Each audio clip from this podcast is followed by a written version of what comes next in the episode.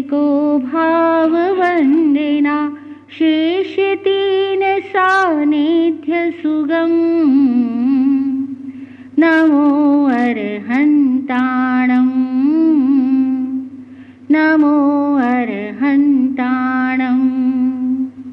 नमो अर्हन्ताणम्। नमो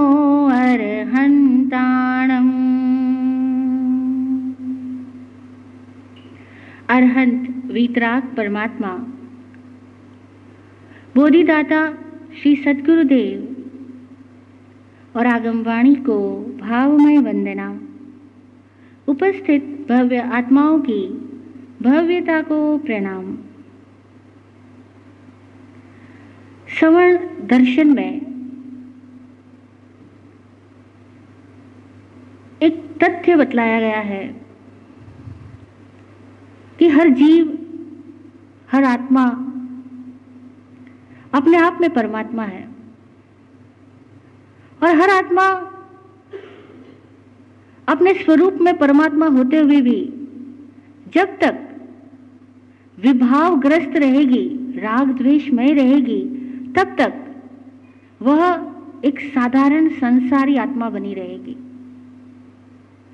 और वह कब तक विभावों में रहे और कब विभावों से छूटे इसका निर्णय करने के लिए ऊपर कोई सर्वोच्च सत्ता नहीं बैठी है।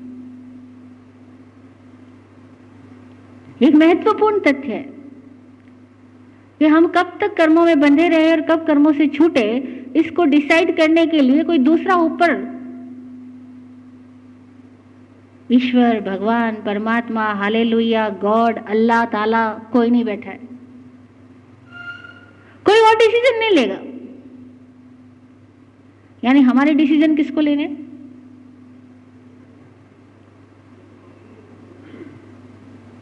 खुद को या किसी और को? क्या लगता है आपको? खुद को ही लेना है या कोई और लेगा? खुद को ही लेना है ना? ऐसा लगता भी है फील भी होता है कि हमारे डिसीज़न हमें ही लेने हैं।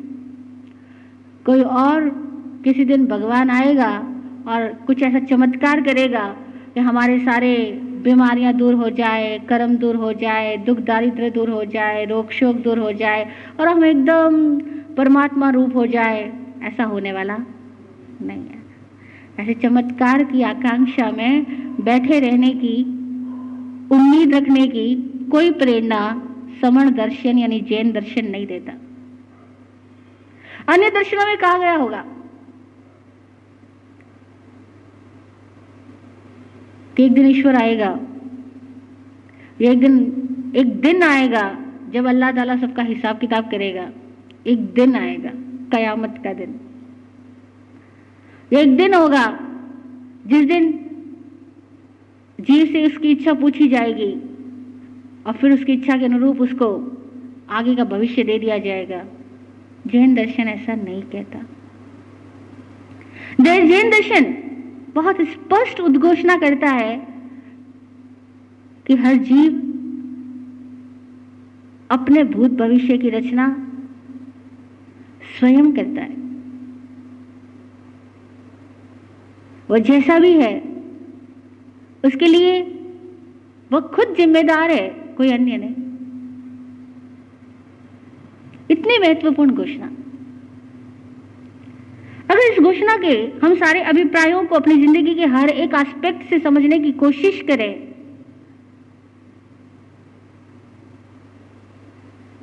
तो हमारी बहुत सारी समस्याएँ तो वैसे ही सुलझ जाएगी, क्योंकि हम में से अधिकांश लोग गहरे मनों से प्रतीक्षा करते रहते हैं, इंतज़ार करते रहते हैं कि कोई तो दिन होगा जब मेरा सौभाग्य उदय होगा। या कोई तो दिन होगा जब मेरी पुण्यवाणी प्रकटेगी, या कोई तो दिन होगा जो मेरी अंतराय टूटेगी, कोई तो दिन होगा जब मेरा भी कभी साधु समागम मिलेगा, सत्संग मिलेगा, ज्ञान मिलेगा, या मुझे भी किसी दिन तो मोक्ष हो जाएगा। हमारे सबके अवचेतन मनों में किसी न किसी ऐसे दिन की प्रतीक्षा होती है, किसी न किसी ऐसे निमित्त की प्रतीक्षा होती है, किसी न किसी सही समय की प्रतीक्षा होती है। और ये सारी प्रतीक्षाएँ अज्ञान की वजह से होती है। हकीकत अज्ञान की वजह से होती है। जितने भी अंतराय है, अंतराय की कल्पना है, अंतराय की सोच है, ये जो अंतराय की सोच है, हकीकत में वह सोच ही अंतराय है और कुछ अंतराय नहीं है। अंतराय की सोच ही अंतराय है और कुछ अंतराय नहीं है। एक घर में हमारा ठहरना हुआ। ऊपर नीचे दो भाई रहते। दोनों के अलग अलग किचन और जब महाराज साहब या महात्मा जी घर में आते हैं तो फिर तो सारे लोग इकट्ठे होते ही है। तो दोनों भाई भी इकट्ठे बैठे। और गाँव वाले लोगों ने बोला कि पंद्रह साल के बाद ऐसा हुआ है कि दोनों भाई एक ही दरी पर इकट्ठे बैठे हैं। गाँव के लोग बड़े आश्चर्यचकित हुए। प्रवचन पूरा हो गया। तब छोटे भाई की पत्नी बोल पड़ी तो महाराज साहब, ये कैसी अंतराय है? एक ही घर में रहते हैं, दोनों जनों को साथ में खाना खाए हुए, साथ में बात किए हुए, पंद्रह साल हो गए। ये कैसी अंतराय है? किसने डाली ये अंतराय कहाँ से आई ये अंतराय और कब तक रहेगी ये अंतराय शायद ये सवाल आप लोगों के मन में भी उठता होगा। नहीं? जब कोई रिश्ता टूट जाता है, जब कोई प्यार का संबंध विपरीत छोड़ के चला जाता है, जब जिनसे हमारे बहुत बातें हुआ करती थी, उनसे अनबन हो जाती है। तब भी लोग उम्मीद करते कि कोई तो दिन होगा। जिस दिन वापस अबोला बोला में बदल जाएगा। भाई भाई साथ बैठ के भोजन करेंगे। हम सब लोग उस अंतराय के टूटने के दिन की प्रतीक्षा कर रहे होते। नहीं? करते हैं ना? और फिर जिस दिन बोला हो जाता उस दिन क्या कहते चलो, आज अंतराय टूट गई। ठीक है?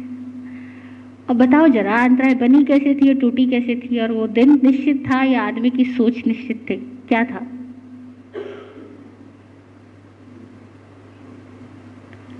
अब तक के पिछले सारे अनुभवों से हम सबने जो निष्कर्ष निकाला, वो यही निकाला कि कोई दिन होता है। हम सबकी मान्यता इस बात पे है कि कोई दिन होता है, कोई घड़ी होती है, कोई समय होता है, कोई लोग आते हैं, कोई निमित्त मिलता है, उस दिन अंतराय टूटती है।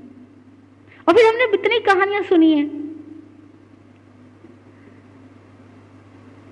चाहे वो राम भरत मिलाप की हो, चाहे वो सती अंजना और पवन कुमार के मिलाप की हो, चाहे वो राम सीता के वनवास, वियोग काल और संयोग काल की हो, हम सब लोगों को लगता है कि ये अंतराय काल सापेक्ष है।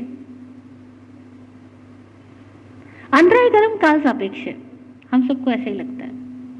और गहरे मनों में विश्वास है। ये लड़ाई हो गई हो गई। अब बोलना कब होगा? तो हम कहते जब अंतराय टूटेगी तब बोलना होगा। बिछुड़ गए बिछुड़ गए, मिलना कब होगा? जब अंतराय टूटेगी तब मिलना होगा। ऐसे ही ना? ऐसी मानता है ना? हमारी ये मान्यता सही है या नहीं? इस पर हमें गौर तो फरमाना होगा। अगर हम भाई आपस में लड़ लेते हैं और अपनी लड़ाई को अंतराय कर्म पे डाल देते हैं। और जब तक नहीं बोलते, जिद्दी बने रहते हैं। जब तक जिद्दी बने रहते, नहीं बोलते। और जब तक नहीं बोलते, तब तक अंतराय कर्म का नाम लेते रहते हैं। और जिस दिन बोल जाते, उस दिन कहते अंतराय टूट गई। तो वो अंतराय आई थी और टूट गई, वो किसने देखी? देखी? हाँ? अंतराय कहाँ है? सोचो तो सही। हमारे अपने राग द्वेषमय क्रियाकलाप ही। हमारी अपनी जिद ही हमें अपने आप को रोकती है। हम अपने प्रेम को खुद बाधा डालते हैं।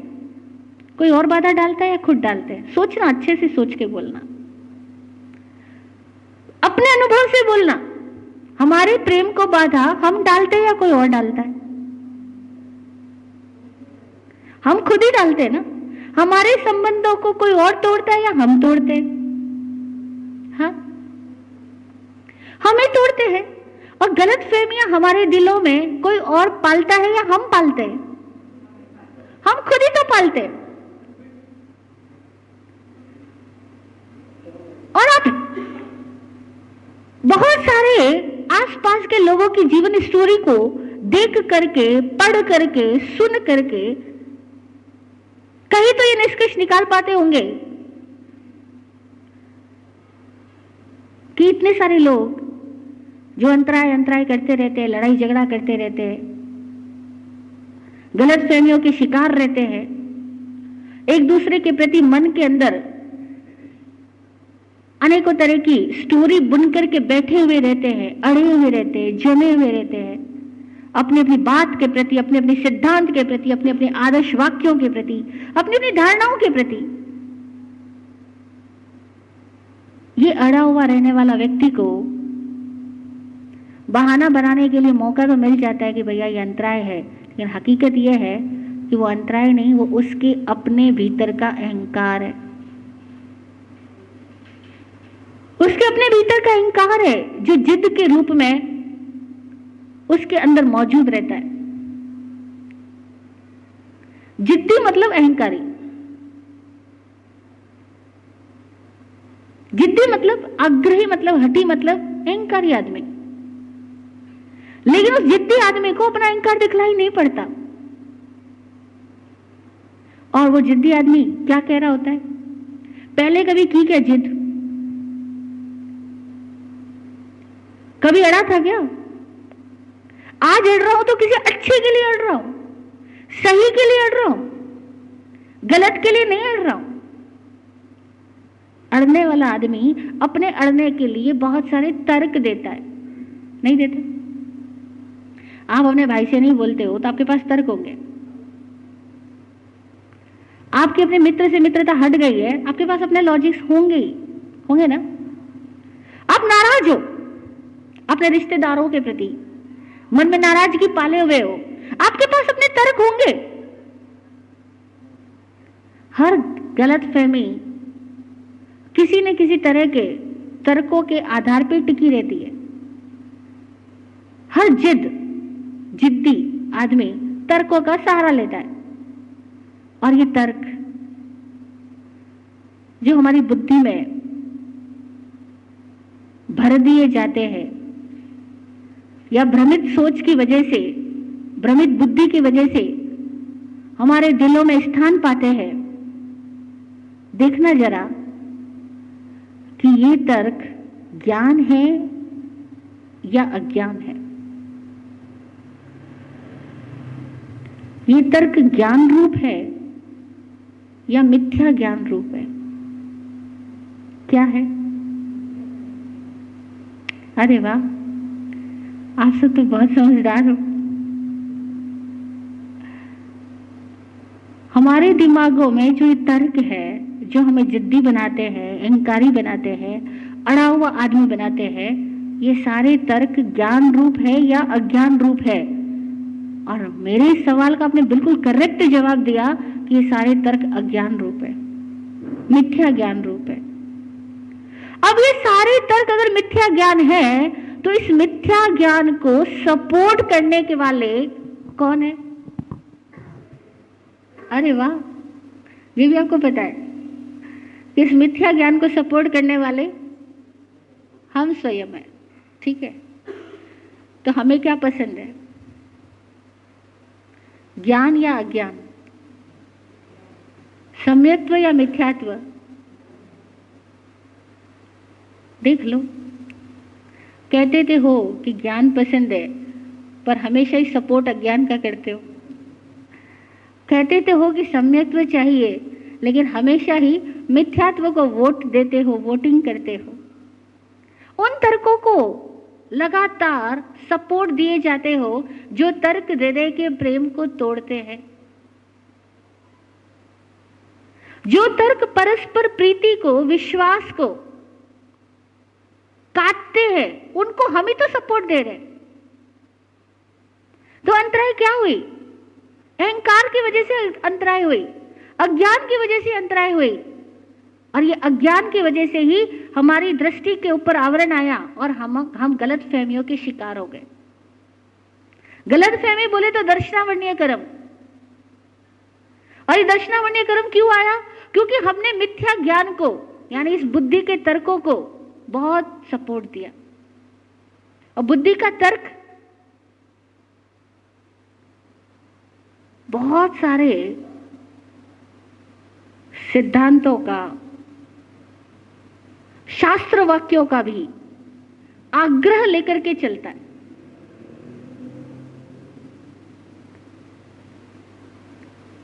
ये जो नीति नियम, कानून, कायदे, सिद्धांत, शास्त्र, वाक्य इन सब का दुरुपयोग आदमी करता आ रहा है, हर युग से, आज के युग की बात नहीं, प्राचीन काल से। अगर एक मनुष्य को किसी दूसरे मनुष्य से प्रेम हो गया तो उस प्रेम को तोड़ने के लिए भी हम लोग हमेशा शास्त्र वचन बीच में लाते हैं, नहीं, ये प्रेम स्वीकार नहीं हो सकता, क्योंकि एक फला जाति का है, एक फला जाति का है, और आप दोनों की जाति के अंदर कोई प्रेम मान्य नहीं हो सकता। यानी मनुष्य का मनुष्य से प्रेम मान्य नहीं है, जाति का जाति से प्रेम होना चाहिए और वो जाति के साथ आगे तय की गई थी। हमारे अपने कुछ पैमाने हैं जो हम बना लेते हैं। तो हमने मनुष्य को, प्रेम को तोड़ा। फिर जहाँ प्रेम नहीं है, वहाँ पर भी रिश्ता इसलिए जोड़ना, क्योंकि यहाँ पर हमारा स्वार्थ है कंफर्ट लेवल है। और इस तरह से हम सारे लोग मिथ्या मापदंडों को हमेशा सपोर्ट देते चले गए और वो मिथ्यात्व हमें इतना सही लगता है क्योंकि वो कॉमन है। हर जगह है एवरीवेयर है। हमें इतना सही लगता है कि हमें कभी अपने उस मिथ्या मान्यताओं के ऊपर दृष्टि ही पैदा नहीं होती कि ये मान्यताएँ कैसे हम लोगों को अलग करती है। ये मान्यताएँ कैसे हमारे अंदर जिद पैदा करवाती है, इंकार पैदा करवाती है, कठोरता पैदा करवाती है? वरना एक मनुष्य कठोर कैसे हो सकता है? एक मनुष्य कठोर कैसे हो सकता है कि वो खाना खाए और सामने वाले व्यक्ति को खाना ना खिलाए? हो सकता है क्या? उसको ठंड लग रही हो और दूसरे की ठंड उसे महसूस ना हो। एक मनुष्य कठोर कैसे हो सकता है? लेकिन हो जाता है कठोर। कठोर हो जाता है। चाहे पैसा बीच में आता है, चाहे पोस्ट बीच में आ जाती है, चाहे रिश्ते नाते बीच में आ जाते हैं, चाहे सिद्धांत वाक्य बीच में आ जाते हैं, चाहे हमारी परंपराएँ बीच में आ जाती है। हमारी ट्रेडिशन ऐसी, तुम्हारी ट्रेडिशन ऐसी। हम दोनों की ट्रेडिशन मैच नहीं करती, इसलिए हम दोनों के विचार मैच नहीं करते, इसलिए हमारा प्रेम खत्म।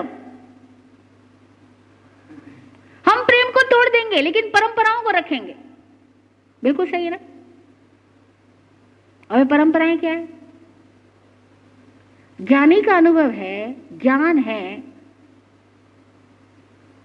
आपका हमारा आत्मानुभव है। या केवल सुनी सुनी बातें हैं, चली चली रिवाज है। जो हो सकता है किसी समय में ठीक रहे होंगे, आज ठीक नहीं है, आज आज के अनुसार जीना पड़ेगा हमें। हम परंपरा से चलते कैसे आ सकते हैं? हमारे बाप दादा धोती पहनते थे, वो क्या, टोपी लगाते थे। आप लोग तो नहीं, धोती भी नहीं पहनते, टोपी भी नहीं लगाते। यहाँ तो परंपरा छोड़ दी आपने, क्योंकि कंफर्ट लेवल था। लेकिन जहाँ झगड़ा करना हो ना, वहाँ परंपरा नहीं छोड़ने वाले। जहाँ अपनी सुविधा हो, वहाँ हम परंपराएँ सब क्रांति कर लेंगे। जहाँ झगड़ा करना हो ना, अहंकार को स्थापित करना हो, वह हम परंपरा का नाम लेकर के झगड़ा करेंगे। झगड़ा ज़रूर करेंगे। और फिर झगड़ने में जब तक अपना सिक्का चल रहा है, अपना नाम ऊँचा आ रहा है, अपनी टांग ऊपर रख पा रहे हैं तब तक तो हमें कभी फील नहीं होगा कि हम कोई अंतराय बाँध रहे हैं या कोई अंतराय कर रहे हैं। जिस दिन हम नीचे हो जाएँगे ना, हमें कुछ खामियाजा भुगतना पड़ रहा होगा ना, हमारा कुछ लॉस हो रहा होगा ना, उस दिन हमें लगेगा, ओह, कितना अंतराय का फल भोग रहा हूँ मैं। जब तक अपना प्रॉफिट हो रहा है, किसको अंतराय लगेगा? जिस दिन अपना लॉस होगा, उस दिन ख्याल आएगा, ये कैसी अंतराय कर्म का फल है? और ऐसा ही होता है। हम सारे लोग इन चार घाती कर्मों से किस तरह से आबद्ध है, किस तरह से जुड़े हुए हैं? ये चार घाती कर्म है, ज्ञानावरणीय दर्शनावरणीय मोहनीय और अंतराय। और घाती कर्णों, कर्मों का सीधा संबंध हमारी अपनी सोच, विचार और भावनाओं से होता है। उसका संबंध कार्यों से नहीं होता। घाती कर्म और अघाती कर्म, दो तरह के कर्म होते हैं। जैन सूत्रों में कर्मों को आठ भागों में बताया गया। जो कर्म जिसकी वजह से ये जीव परमात्मा नहीं है, अभी एक संसारिक आत्मा है, उन कर्मों को आठ भागों में क्लासिफाइड किया गया। ज्ञानावर्णीय दर्शनावर्णीय वेदनीय मोहनीय आयुष्य कर्म नाम कर्म गोत्र कर्म और अंतराय कर्म इन आठ कर्मों में से वापस इनकी दो क्लासेस बनाई गई एक घाती कर्म और एक अघाती कर्म घाती कर्म उसको कहते हैं जो हमारी सोच भावनाओं की वजह से बनते हैं और हमारी आत्मिक शक्तियों को कमज़ोर करते हैं क्षीण कर देते हैं आत्मिक शक्तियों पर डायरेक्टली कुठाराघात करते। ये जो कर्म है, वो क्रिया से नहीं बनते, वो विचारों से बनते। बाकी के जो चार कर्म है, उनको अघाती कर्म कहते हैं। वो अघाती कर्म जो है, उसमें क्रियाओं का ज़्यादा रोल रहता है। यूँ तो सारे ही कर्म में विचारों और विकारों का ही रोल रहता है, लेकिन अघाती कर्म उसको कहते हैं, जो अपना रिज़ल्ट भी जब देंगे तो बॉडी पर ज़्यादा इफ़ेक्ट करेंगे माइंड पे ज़्यादा इफ़ेक्ट नहीं करेंगे। जैसे एग्ज़ाम्पल लो, वेदनीय कर्म वेदनीय कर्म से क्या होता है? शरीर को साता मिलेगी या असाता मिलेगी। अब बीमार आदमी भी सामायिक में हो सकता है, समाधि में हो सकता है। अवधि ज्ञान प्राप्त कर सकता है। यहाँ तक केवल ज्ञान प्राप्त कर सकता है। क्योंकि बीमारी शरीर को कष्ट देती है, आत्मा को दे, ज़रूरी नहीं। लेकिन आत्मा को जो कष्ट देता है, जो दुख का अनुभव कराता है, वो मोहनीय कर्म है। तो बीमारी के आने से दुख आएगा, ये ज़रूरी नहीं है। हमारे श्रवण संघ के प्रथम आचार्य हुए आत्माराम जी महाराज साहब। आप लोगों ने सुना होगा उनके बारे में। एक समय ऐसा आया कि उन्हें ऑपरेशन कराना पड़ा। तो डॉक्टर बोला कि ऑपरेशन से पहले आपको एनेस्थीसिया दिया जाएगा। उन्होंने बोला, आप ऑपरेशन करो। मैं बिना किसी बेहोशी की दवा लिए भी इस ऑपरेशन को खुद जागते हुए होश पूर्वक झेल लूँगा।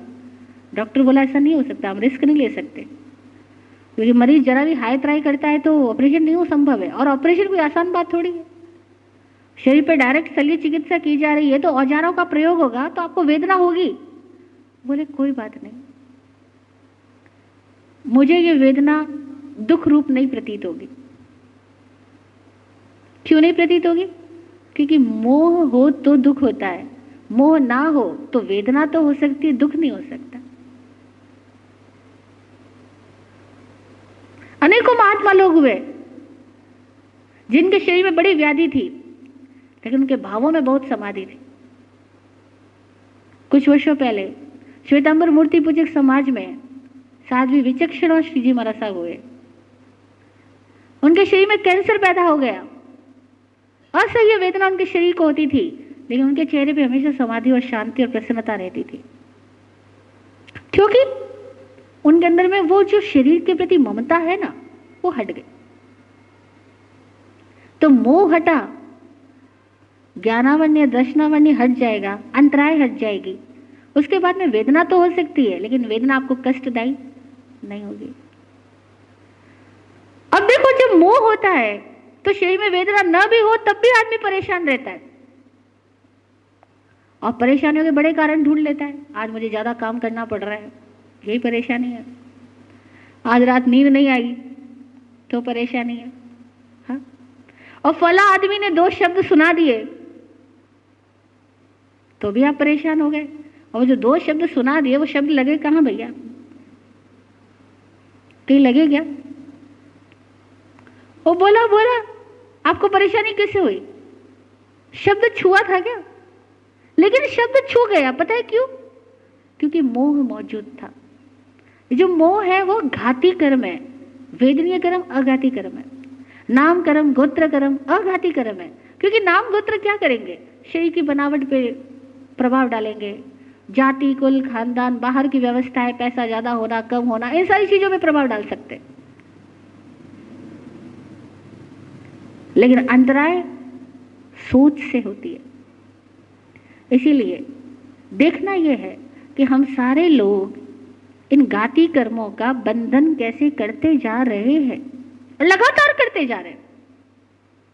बुद्धि के दांव पेच को सपोर्ट करके, अपने अहंकार को, अपने आदर्शों को, अपने सिद्धांतों को अपनी ग्रहित की गई सांप्रदायिक सोच को, सांप्रदायिक मान्यता को इतना ज़्यादा हम हावी कर देते हैं कि उनकी वजह से अगर आदमी लड़े तो लड़े और आदमी मरे तो मरे, लेकिन मेरी सांप्रदायिक सोच बरकरार रहनी चाहिए।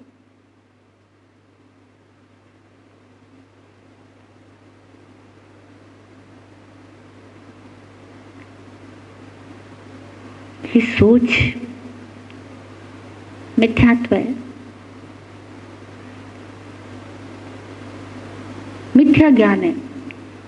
और इस मिथ्या अभिनिवेश के वशीभूत होकर के हम लोग और अधिक महामोहनीय कर्मों का बंधन बांधते चले जाते हैं। और बड़ी मुश्किल से मिले हुए इस मनुष्य जन्म में जो ये बुद्धि मिली, उस बुद्धि का दुरुपयोग करके हम वापस पशु योनि की यात्रा की तरफ़ बढ़ जाते हैं। पशु योनि से हम आदमी बने थे क्योंकि हमारे पास बुद्धि विकसित हुई, विवेक, विज्ञान विकसित हुआ। लेकिन हमने इस विवेक विज्ञान का भरपूर दुरुपयोग किया और दुरुपयोग किस तरह से किया?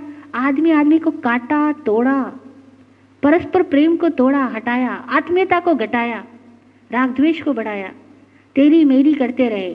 और उस तेरी मेरी के फलस्वरूप क्या हुआ कि जितना बुद्धि का दुरुपयोग किया, उतनी बुद्धि वापस छीन ली गई। और जब बुद्धि छीन ली जाएगी तो या तो मंद बुद्धि बन करके पैदा हो गए, या त्रियंश प्राणी बन करके पैदा होना पड़ेगा। और क्या होगा? कैसे ना?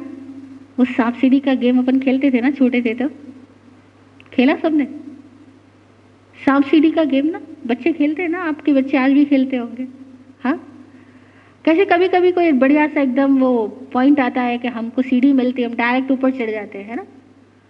और फिर जैसे ऊपर चढ़ते हैं, थोड़ी देर के बाद में एक सांप काटता और हम वापस नीचे गिर जाते हैं। देखो ना जरा कितने तरह के सांप हमने अपने चारों ओर घुमा रखे हैं बना रखे हैं बिठा रखे हैं अपने दिलों में पाल रखे हैं कि जब वो जहन में रखा हुआ सांप जब उठता है फुफकारता है बोलता है hey, मुझे ऐसा कैसे कह दिया? अरे मेरे गुरु को ऐसा कैसे कह दिया? मेरे धर्म को ऐसा कैसे कह दिया? मेरी परंपरा के लिए ऐसा कैसे कह दिया? मेरे शास्त्र के लिए मेरे बच्चे के लिए मेरी ज़मीन जायदाद के लिए मेरी पत्नी के लिए मेरे भाई के लिए झगड़ा फसाद. और उस झगड़ा फसाद का परिणाम क्या? कि हमने अपने राग द्वेष इतने बढ़ा लिए कि एक दूसरे के प्रेम को हटा दिया। जहाँ प्रेम तोड़ा, जहाँ आदमी की भावनाओं को आहत किया, आशातना की, चाहे वो प्राणी की आशातना हो, शास्त्रकार कहते हैं, प्राण, भूत, जीव, सत्व, आपने इनमें से किसी की भी आशातना की हो, एक प्राणी मात्र की भी आशातना की हो तो वो जो दूसरों की आशातना की, वो खुद की आशातना हुई। और जो खुद की आशातना की तो वो दूसरे की आशातना हुई। और इस आशातना की वजह से आदमी ने अपने भीतर के प्रेम को रोका, ज्ञान को रोका, अंतराय किया। और वो अंतराय कैसे हटेगा? किसी दिन हटेगा, ऐसा इंतज़ार मत करो। कोई और आके हटाएगा, इसका इंतज़ार मत करो। इसी पल अगर समझ आ गया हो तो अपनी जिद को छोड़ दो।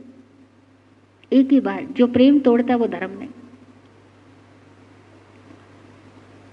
जो आदमी के प्रेम को तोड़ता है, वो धर्म नहीं हो सकता।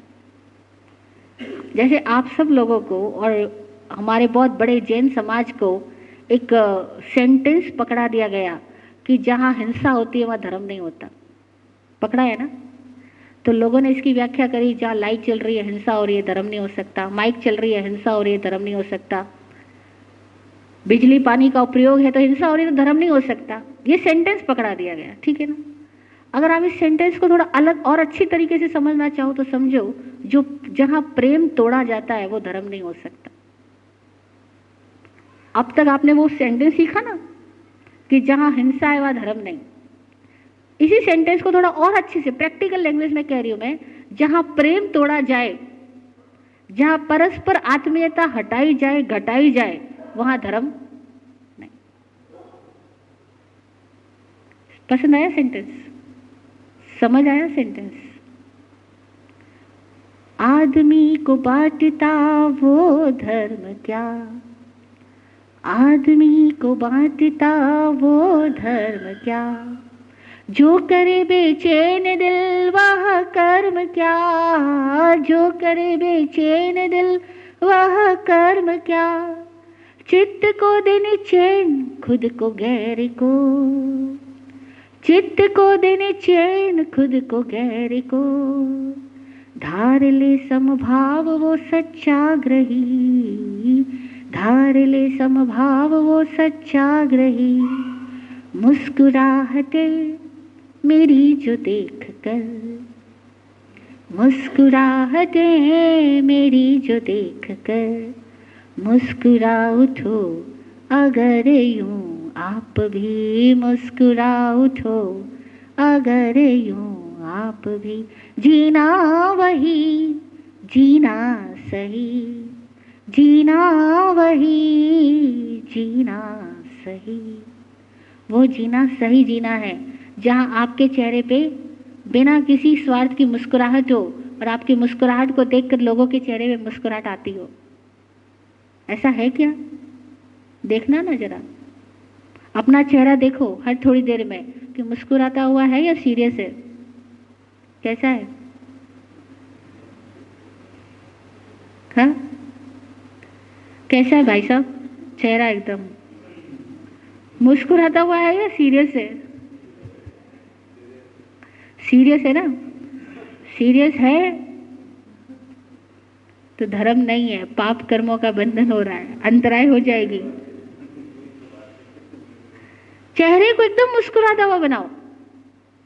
प्रेम को जो तोड़ता है, वो धर्म नहीं है। चाहे आपने वो सेंटेंस पकड़ा था, जहाँ हिंसा व धर्म नहीं, बात सही है। जहाँ हिंसा व धर्म नहीं, पर हिंसा का अर्थ नहीं समझे ना हम। हिंसा अंदर के भावों में होती है। विभावों में होती है, विकृत भावों में होती है। और जो विकृत भाव है ना, वो आदमी को आदमी से तोड़ते हैं। और इन चीज़ों पे मत जाओ, ये बिजली पंखा। अरे ये सब तो हम सबको संसार में इस देह यात्रा को जीने के लिए कुछ आवश्यक साधन के रूप में है।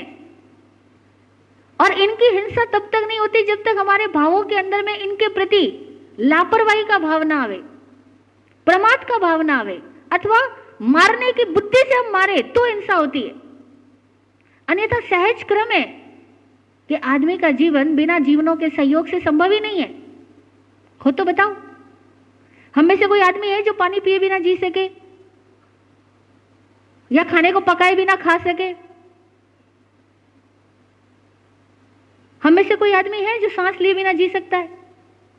जब तक हम सहयोगी है, तेरहवे गुणस्थान वर्ती भी है, तब तक भी हमको लगातार पूरी सृष्टि का, सृष्टि के सारे जीवों का सहयोग डायरेक्टली या इनडायरेक्टली लेना ही होगा। लेकिन जब हमारी बुद्धि खराब होती है, जब हमारे में कषाय पैदा होते वो कषाय कर्म बनाते जैन सूत्रों को पढ़ो तो समझ आएगा कि वहाँ स्पष्ट कहा कि कषाई और प्रमादी व्यक्ति कुछ ना करता हुआ भी हिंसक है। और अकषाई और अप्रमादी व्यक्ति पानी में चले तो भी हिंसा नहीं। एवंता मुनि का एग्ज़ाम्पल ला, याद रखो। हाथी के होदे पे बैठा हो तो भी हिंसा नहीं। और यही उत्तराधन सूत्र स्पष्ट कहता है कि नदी में, नालों में, समुद्रों में भी लोग मुक्त हुए हैं। अब सागर में कोई मुक्त हो सकता है, नदी में मुक्त हो सकता है तो क्वेश्चन पैदा होगा ना। अरे, पानी की एक बूंद में तो असंख्य जीव है। पर नहीं, उससे कोई प्रयोजन ही नहीं है कि कितने जीव है। प्रयोजन इस बात से है कि भेदभाव कितना है, राग द्वेष कितना है। प्रयोजन इस बात से है कि अंदर में कषार प्रमाद कितना है। परिणाम में बंध हो, परिणाम में मुख हो। परिणाम में बंधन है, परिणाम में मुक्ति है। और ये परिणाम ही जो अंतराय पैदा करवा रहे हमारे कषाय वाले परिणाम ही हमें एक दूसरे से काटते हैं, तोड़ते हैं यही अंतराय है। और ये परिणाम की जब मंदता हो जाएगी कषाय जब उपशांत हो जाएँगे तो हमारे राग द्वेष खत्म होने लगेंगे। तो हमारा किसी के साथ कोई वैर विरोधी नहीं होगा तो संबंध क्यों बिगड़ेंगे? नाराज़ भाई क्यों होगा? पिता नाराज़ क्यों होगा? कषाय है तो नाराज़गी है क्रोध है, घमंड है, जिद है अड़ा हुआ है। बाप अपनी जगह अड़ा हुआ है, बेटा अपनी जगह अड़ा हुआ है। और कितनी गजब की बात है कि कई बार लोग केवल बातों के लिए अड़े हुए हैं।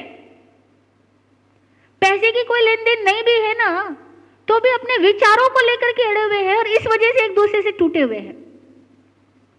ये जो विचारों का आग्रह है, ये बतलाता है कि हमें जैन दर्शन का कोई ज्ञान नहीं है। अगर जैन दर्शन का ज्ञान होता तो जैन दर्शन अनेकांतमयी बात करता है। अनेकांत दर्शन की बात करता है। स्यादवाद की बात करता है। अनेकांत दर्शन यानी हर व्यक्ति का व्यू पॉइंट अलग अलग होता है। सबको एक्सेप्ट करो। किसी को रिजेक्ट मत करो। किसी को पकड़ के मत बैठो, क्योंकि एक को पकड़ के बैठा, एक को अपना कहा तो दूसरा पराया खुद ब खुद हो गया। इसलिए ना कोई अपना, ना कोई पराया। सबको स्वीकार करो। ज़िंदगी जब जैसी जिस मोड़ पे आए, जो लोग मिले, जैसा लोग मिले, सब में गुणग्राही बनो, सबको स्वीकार करो। मत बोलो, मैं तुम्हें नहीं मानता, मैं तुम्हें नकारता हूँ। अरे भैया, मैं है कौन मानने वाला और नकारने वाला? वो मैं क्या है? जरा उसकी तो परिभाषा बता दो। कुछ मान्यता और कुछ विचारों का जोड़ ही तो मैं है। लेकिन हम साधु बन के भी इतने आग्रही और गमंडी हो जाते हैं कि हम साधु लोग भी कह देते हैं हम नहीं मानते। अरे भैया, हम है कौन मानने वाले या नकारने वाले? हमें मानना नहीं है। हमें अनेकांत आलोक में जानना है। सत्य को जानना है और सत्य को जानने वाले व्यक्ति में कभी आग्रह, दुराग्रह, कलह, क्लेश होता ही नहीं। और जो बिना सत्य को जाने केवल अपनी बातों को पकड़ करके बैठा है, वो मिथ्यात्वी व्यक्ति लगातार अपने मानने, नहीं मानने की इतनी बड़ी बड़ी उद्घोषणाएँ करता है कि वो लोगों के प्रेम को तोड़ देता है, संघ समाज को तोड़ देता है। और जो संघ समाज को तोड़ता है, वो पूरे समाज का हिंसक हत्यारा बन जाता है। इसलिए इस हिंसा से बचो। जो समाज को तोड़े, जो परस्पर साधर्मी भाइयों के प्रेम को तोड़े, जो परस्पर परिवारों को तोड़े, जो परस्पर रिश्तों को तोड़े, उस हिंसा से बचो। और वो हिंसा चाहे किसी भी नाम पे क्यों ना की जा रही हो। चाहे कोई भी तर्कों का सहारा लेकर के क्यों ना चल रही हो। वे सारे तर्क जो आदमी के प्रेम को तोड़ते हैं, आत्मीयता को हटाते हैं, आनंद भाव को हटाते हैं, वे सारे तर्क ज्ञानावरणीय हैं। ज्ञान नहीं है, मिथ्या ज्ञान है, मिथ्यात्व है। अगर ये बात आपको समझ आ गई है, अगर ये बात हम में से किसी को भी समझ आ गई है तो शायद इस प्रवचन सभा के बाद आप कहोगे नहीं कि अंतराय है। किसी दिन टूटेगी। आप जानते हो कि वो अंतराय आपका विचार है और विचार हटा और अंतराय हटी। आपका वो जिद हटी, आपका वो अहंकार हटा और आपके जीवन से अंतराय हट जाएगी। क्योंकि अंतराय घाती कर्म है, अघाती नहीं है, फ़िज़िकल नहीं है। मेंटल है, भावनात्मक है, भौतिक नहीं है। इसलिए भावनात्मक कर्म को भावना बदलने से ही हटाया जा सकता है। बदलो ना भावना, भाई साहब। क्यों अपने आप से नाराज़ बने बैठे हो? जब आप अपने भाई से नाराज़ होते हो तो खुद से होते हो। जब अपनी पत्नी से नाराज़ होते हो तो खुद से नाराज़ होते हो। जब पड़ोसी से नाराज़ होते हो तो खुद से नाराज़ होते हो। जब बेटे से नाराज़ होते हो तो खुद से नाराज़ होते हो। होते हो या नहीं? हाँ? जब किसी से भी नाराज़ होते हो, आप अपने आप से नाराज़ हो रहे होते हो। और ये नाराज़गी क्यों? मिथ्यात्व के पोषण में नाराज़गी चलती है। मिथ्यात्व का पोषण ना हो, यानी गलत सोच का पोषण ना हो तो नाराज़गी नहीं टिक सकती है। और जहाँ नाराजगियाँ है, वहाँ ताजगी नहीं। या तो नाराज़गी या ताजगी। ताजगी में धर्म है, नाराज़गी में पाप है। इसीलिए इस नाराज़ होने की आदत को अगर आप नाराज़ होने की आदत को छोड़ सको, नाराज़ होने की आदत को छोड़ सको। आप बहुत साधु संतों के पास गए ना, बहुतों ने आपको पचकान कराए होंगे। किसी ने कहा होगा, कन मूल छोड़ो। किसी ने कहा होगा, रात्रि भोजन छोड़ो। किसी ने कहा होगा, होटल में खाना छोड़ो। है ना? हमारा तो छोटा सा कहना है, भाई, नाराज़ होना छोड़ो। भाई, नाराज़ होना छोड़ दो। नाराज़ होते हो तो अंतराय देते हो। अपने प्रेम को अंतराय देते हो। अपने हृदय से पैदा होने वाले प्रेम को खुद रोक देते हो। अपने भीतर से पैदा होने वाली खुशी को खुद रोक देते हो। अपने भीतर से पैदा होने वाले आनंद भाव को खुद रोक देते हो। सेवा भाव को रोक देते हो। समर्पण भाव को तो रोक देते हो। ये जो आप अपने भावों को रोकते हो ना, इस रोकने की प्रक्रिया को बंद करो। बस इतना ही मेरा कहना है। अपने आप से नाराज़ मत बनो। और अपने प्रेम को रोकने की प्रक्रिया को बंद करो। इतना सा कर पाओ तो बहुत आनंद। जय हो जय हो जय हो।